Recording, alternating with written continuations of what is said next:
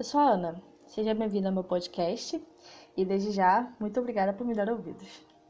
Bom, hoje eu vou falar sobre idolatria. Não é um tema muito confortável de se falar, muito menos de se ouvir, porém acredito que seja extremamente necessário. Bom, a gente admira muita coisa, a gente ama muita coisa, e é perfeitamente normal. Eu não vou aqui censurar seu amor pela Beyoncé, por exemplo, porque todo mundo ama Beyoncé. Mas a questão é que o amor e a admiração é melhor usar o termo admiração. A admiração excessiva por algo ou por alguém pode acabar mudando o norte do nosso coração. E quando eu falo coração aqui, eu quero dizer o âmago do seu ser. Aquilo que você coloca para pesar suas intenções, as suas motivações, o seu querer, o seu sentir o seu pensar, principalmente. Quando você admira muito alguém, você passa a ponderar sempre aquela coisa ou aquela pessoa antes de tomar qualquer outra decisão.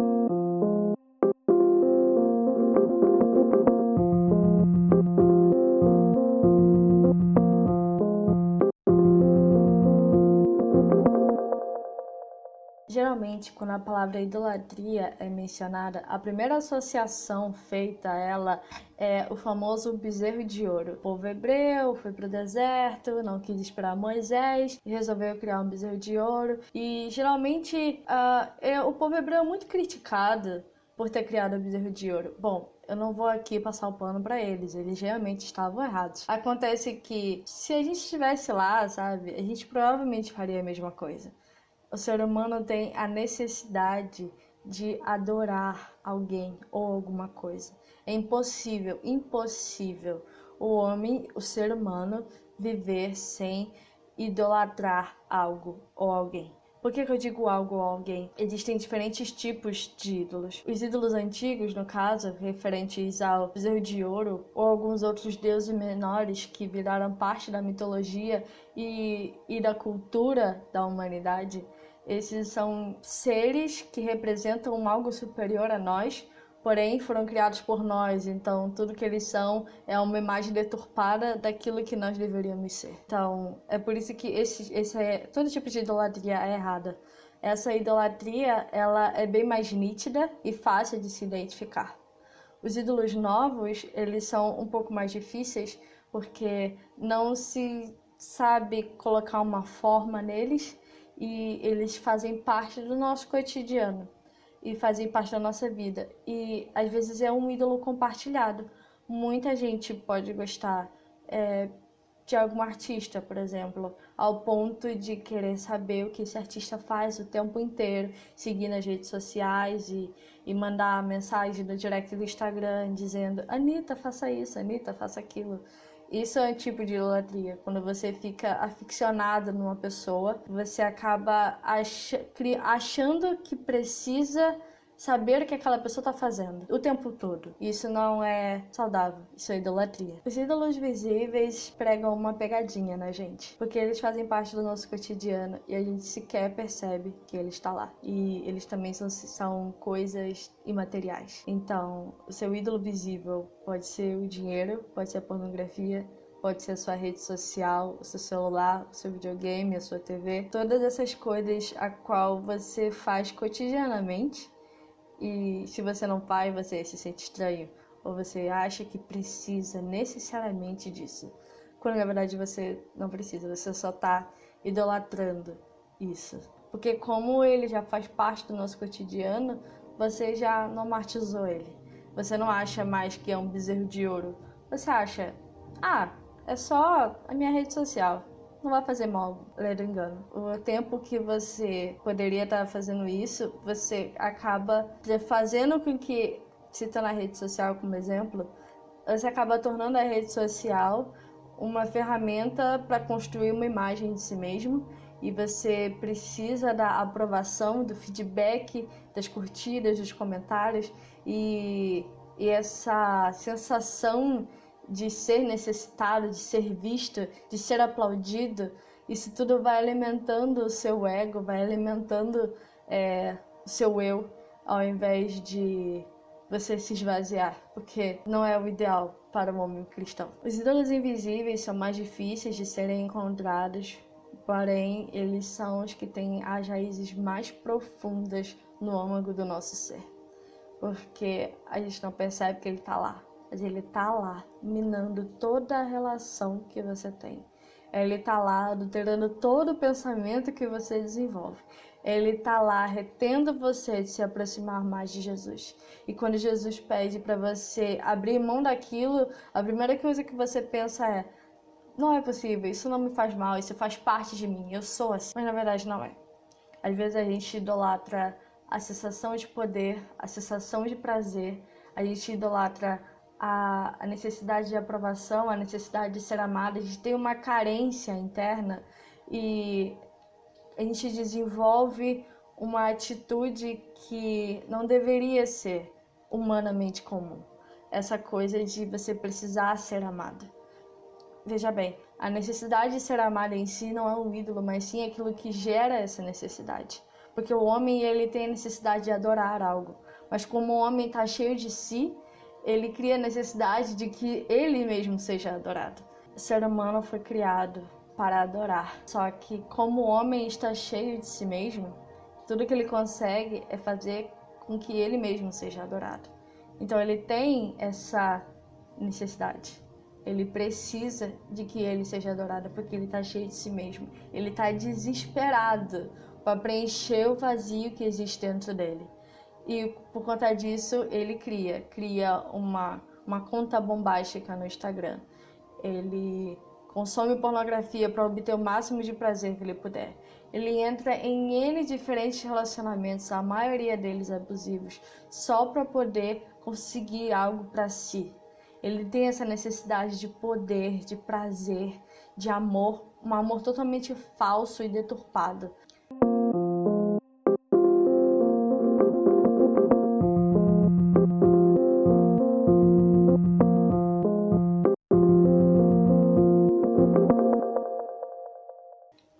Quando Adão e Eva foram criados, eles foram criados para a glória de Deus. E tudo que eles tinham que fazer é aproveitar, desfrutar da criação, se relacionar com Deus e adorar a Ele. Esse era o único trabalho deles. Eles desfrutavam da criação e adoravam a Deus. Acontece que, por conta do pecado, o ser humano foi afastado da presença de Deus. A presença de Deus é completa. E porque o ser humano foi afastado dele, ele se tornou incompleto. E ele precisa constantemente retornar a ele para que se torne completo novamente. E foi isso que Jesus fez no seu sacrifício. Ele deu a oportunidade de que nós sejamos completos novamente. Mas enquanto a criação ainda não é consumida, nós vivemos sobre o jugo do pecado, o pecado ainda está em nós. Nós continuamos com essa necessidade de nos aproximar dele. Acontece que o pecado deturpou tudo o que existe, toda a criação. Tudo foi afetado pelo pecado, inclusive o homem, principalmente o homem. E isso faz com que ele seja o principal alvo das consequências do pecado. Todo mal que existe, toda violência que existe, toda a treva que existe, tudo isso afeta o homem. Mas como ele já está cheio de si, ele já não reconhece que precisa de Deus. E como ele vai pedir ajuda para alguém se ele não sabe que precisa de ajuda? E é por isso que existem muitos cristãos dentro da igreja que ainda carregam ídolos dentro de si, porque não sabem que precisam de ajuda, não sabem que precisam abandonar essa necessidade de se preencher, por mais que seja de maneira passageira, minúscula, ínfima e ridícula. Se, se o cristão soubesse o quão completa é a presença de Deus, ele nunca mais colocaria os olhos em ídolo algum. Mas o pecado encheu os olhos encheu os ouvidos, encheu o coração. Então, o coração que deveria estar na direção de Cristo, hoje, hoje pode ir na igreja todo domingo, mas chega em casa, maltrata a esposa, mente pro chefe, rouba dinheiro, assiste pornô. E ele ainda consegue ficar com a consciência tranquila, às vezes. É só ler a Bíblia, vai ficar tudo bem. É só pedir perdão e entregar o dízimo. Mas os ídolos ainda estão lá. Eu tenho uma coisa para dizer a respeito dos homens que carregam ídolos dentro de si. Jesus está voltando. E quando voltar, ele vai destruir muita coisa, inclusive os ídolos. Então, se você carrega um ídolo dentro de si, significa que ele vai te destruir também. Muito se fala sobre o Jesus lindo, mas a próxima vinda dele será terrível. Terrível é a palavra usada em Apocalipse. Jesus não admite nenhum ídolo. Jesus não admite nada que possa tentar ocupar o lugar dele no coração do homem. Nada disso é suficiente. Nada disso no mundo que existe é suficiente. Nada disso é bom. Nada disso é prazeroso. Você só se engana. Só se engana. E está se afundando em pecado cada vez mais. Se afastando da presença completa de Deus cada vez mais. Achando que tá tudo feliz, que tá tudo bem, porque você conseguiu tudo o que queria. Mas você não tem a presença de Deus, então você não tem nada. Esse é o coração de um homem idólatra. Bom, Onde eu posso encontrar o ídolo? A jornada para encontrar um ídolo exige muito autoconhecimento e sinceridade, porque às vezes a gente quer se enganar em relação a respeito disso. A boa notícia é que o Espírito Santo Consolador está aqui para ajudar todo cristão que se submete e a obedecer à presença de Jesus. Você precisa se fazer duas perguntas: do que exatamente você não está disposto a abrir mão? Que perda te deixaria devastado?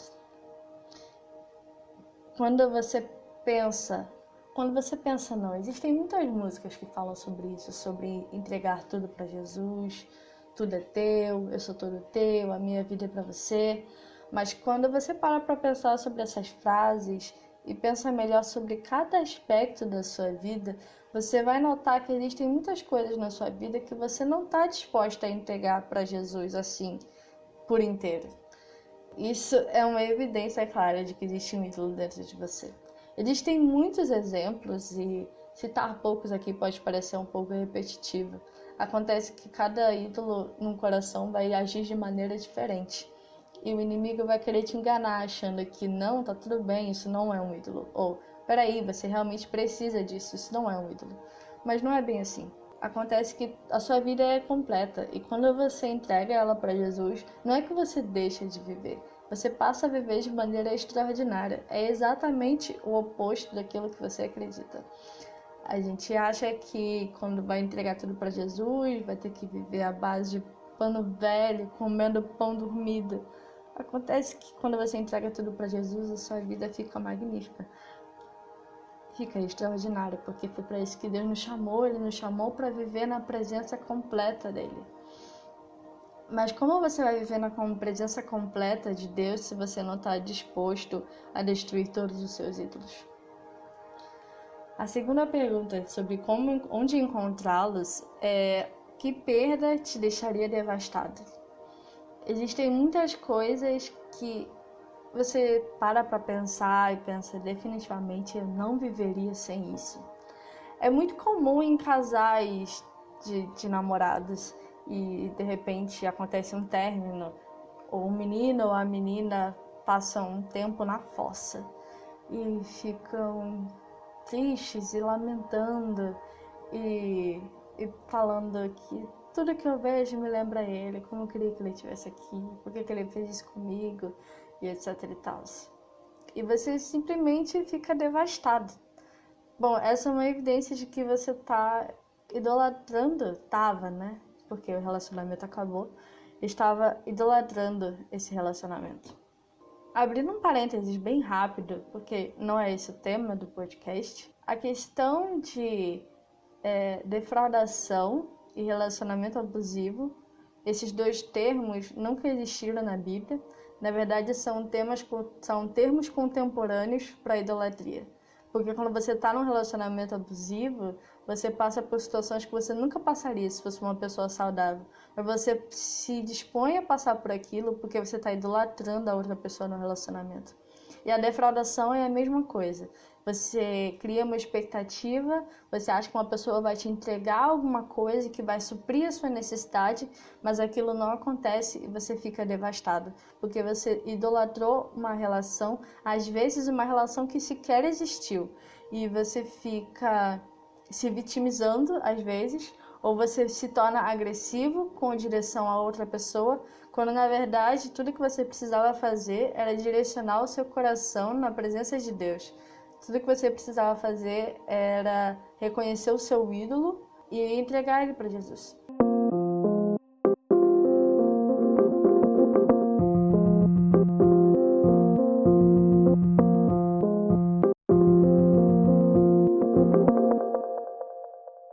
A próxima pergunta aqui é: e agora o que, que eu faço com o meu ídolo? Bom, partindo do ponto de que você já encontrou e identificou eu vou falar aquilo que eu fiz pessoalmente.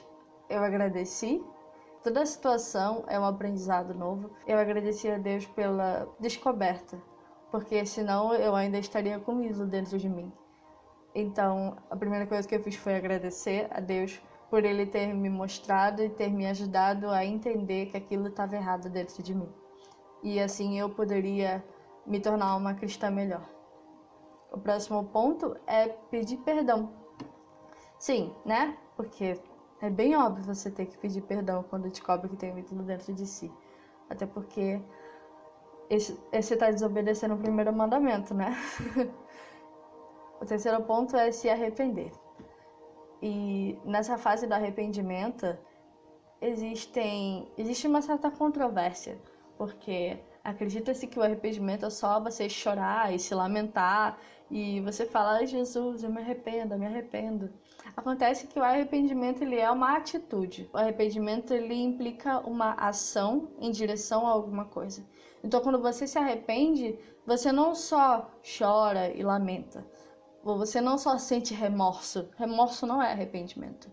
Quando você se arrepende, você de fato toma uma ação contra essa situação. No arrependimento, você vai ter que abrir mão de muitas coisas que te permitem o acesso ao seu ídolo, abrir mão do seu ídolo em si, seja ele uma, uma pessoa, uma relação, um objeto, uma sensação. Você vai ter que fazer de tudo, fazer qualquer coisa para se abster desse ídolo.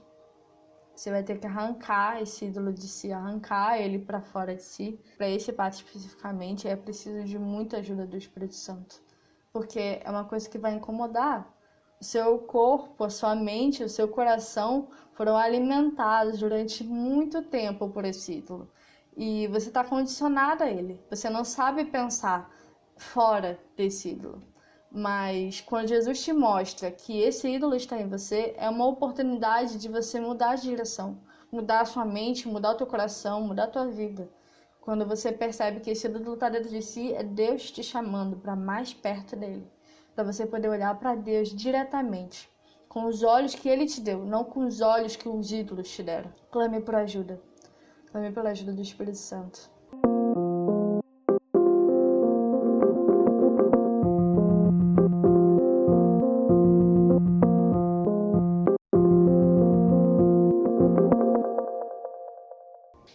O tema da idolatria é tão importante e, infelizmente, não é muito falado? A idolatria, ela é o descumprimento do primeiro mandamento. O primeiro mandamento é citado na Bíblia diversas vezes. Porém, a minha passagem favorita é de Deuteronômio 6:5. Ironicamente, é de Jesus falando com Moisés a respeito do povo hebreu, o mesmo povo que fez o bezerro de ouro. E alguns versículos acima, Deus fala para Moisés: guarde a sua lei, guarde as palavras da lei, guarde essas palavras no seu coração, guarde-a e diga às próximas gerações, guarde-a e crave-as na pedra. E Jesus é bem enfático em dizer: Guarde essas palavras que eu vou te dizer agora. Isso é muito importante. Deuteronômio capítulo 6, versículo 5 diz: Ame o Senhor, o seu Deus, de todo o seu coração, de toda a sua alma e de todas as suas forças. Precisaria de um outro podcast para falar detalhadamente sobre esse versículo em si, porque ele tem várias etapas. Mas eu queria dizer uma coisa mais precisa agora. O primeiro mandamento é ame o Senhor. Uma outra associação muito comum que os cristãos fazem é, quando se fala sobre os mandamentos é amar a Deus acima de todas as coisas, amar ao próximo como a ti mesmo. Bom, esses são dois mandamentos e precisa se separar eles e dizer assim: ah, quer dizer que existe um mais importante do que o outro? Sim, é precisamente isso que eu quero dizer. Amar a Deus acima de todas as coisas é a coisa mais importante que o cristão deve fazer. Então, se você não ama a Deus acima de todas as coisas, você está falhando com o primeiro mandamento. E se você está falhando com o primeiro mandamento, com o que mais que você está falhando? Amar a Deus acima de todas as coisas é contradizer toda a vontade que a nossa carne tem, porque a nossa carne está condicionada ao pecado. E ela não vai querer adorar a Deus acima de todas as coisas. Mas Deus foi bastante enfático, foi bastante direto. Não foi só uma vez que ele fala isso na Bíblia. O primeiro mandamento é citado diversas vezes, tanto no Antigo quanto no Novo Testamento. O próprio Jesus fala: ame a Deus acima de todas as coisas. O primeiro mandamento, o primeiro mandamento, o mais importante. Ame o Senhor, o seu Deus, de todo o seu coração, de todo o seu norte, de todo o âmago do seu ser, de tudo aquilo que te motiva, de tudo aquilo que, que você sente, tudo aquilo que você quer, tudo aquilo que você precisa. Tudo isso tem que estar tá direcionado a Deus, com toda a sua alma e com todas as suas forças. Toda a sua vida tem que estar direcionada para Ele. Às vezes pode parecer besteira do tipo, bom, Deus não precisa dessa parte de mim. Deus quer toda a sua parte. Não é fácil admitir a própria idolatria, mas isso certamente vai te tornar livre. Não escute isso como palavras de julgamento. Eu pessoalmente passei e ainda estou passando por um longo processo de lidar com a idolatria. Eu dou graças a Deus por isso, porque através disso eu consigo perceber quanta podridão existia em mim, que tipo de cristã eu sou. E aí isso me fez perceber que eu não era a única que estava passando por isso. Eu não sou a única que carrega ídolos dentro de mim. Agora que você está ouvindo isso, você pode entender também que existem ídolos dentro de você que precisam ser destruídos. Peça ajuda do Espírito Santo para você poder identificar eles, para destruir eles, remover eles de você e se aproximar mais de Jesus. Isso vai te fazer livre, fazer ser livre. Você não precisa estar condicionado a uma sensação a, um prazer, a um objeto, a uma pessoa, a uma relação, a um sentimento. Nada disso vai te satisfazer. A presença de Jesus é completa. A presença de Cristo é completa e só Ele tem a capacidade de completar o vazio que existe em você.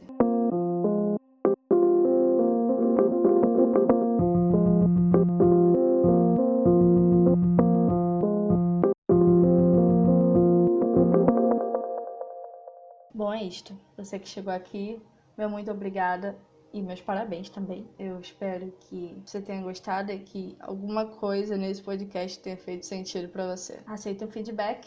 É isso aí. Tenha uma boa vida. Deus abençoe. Até.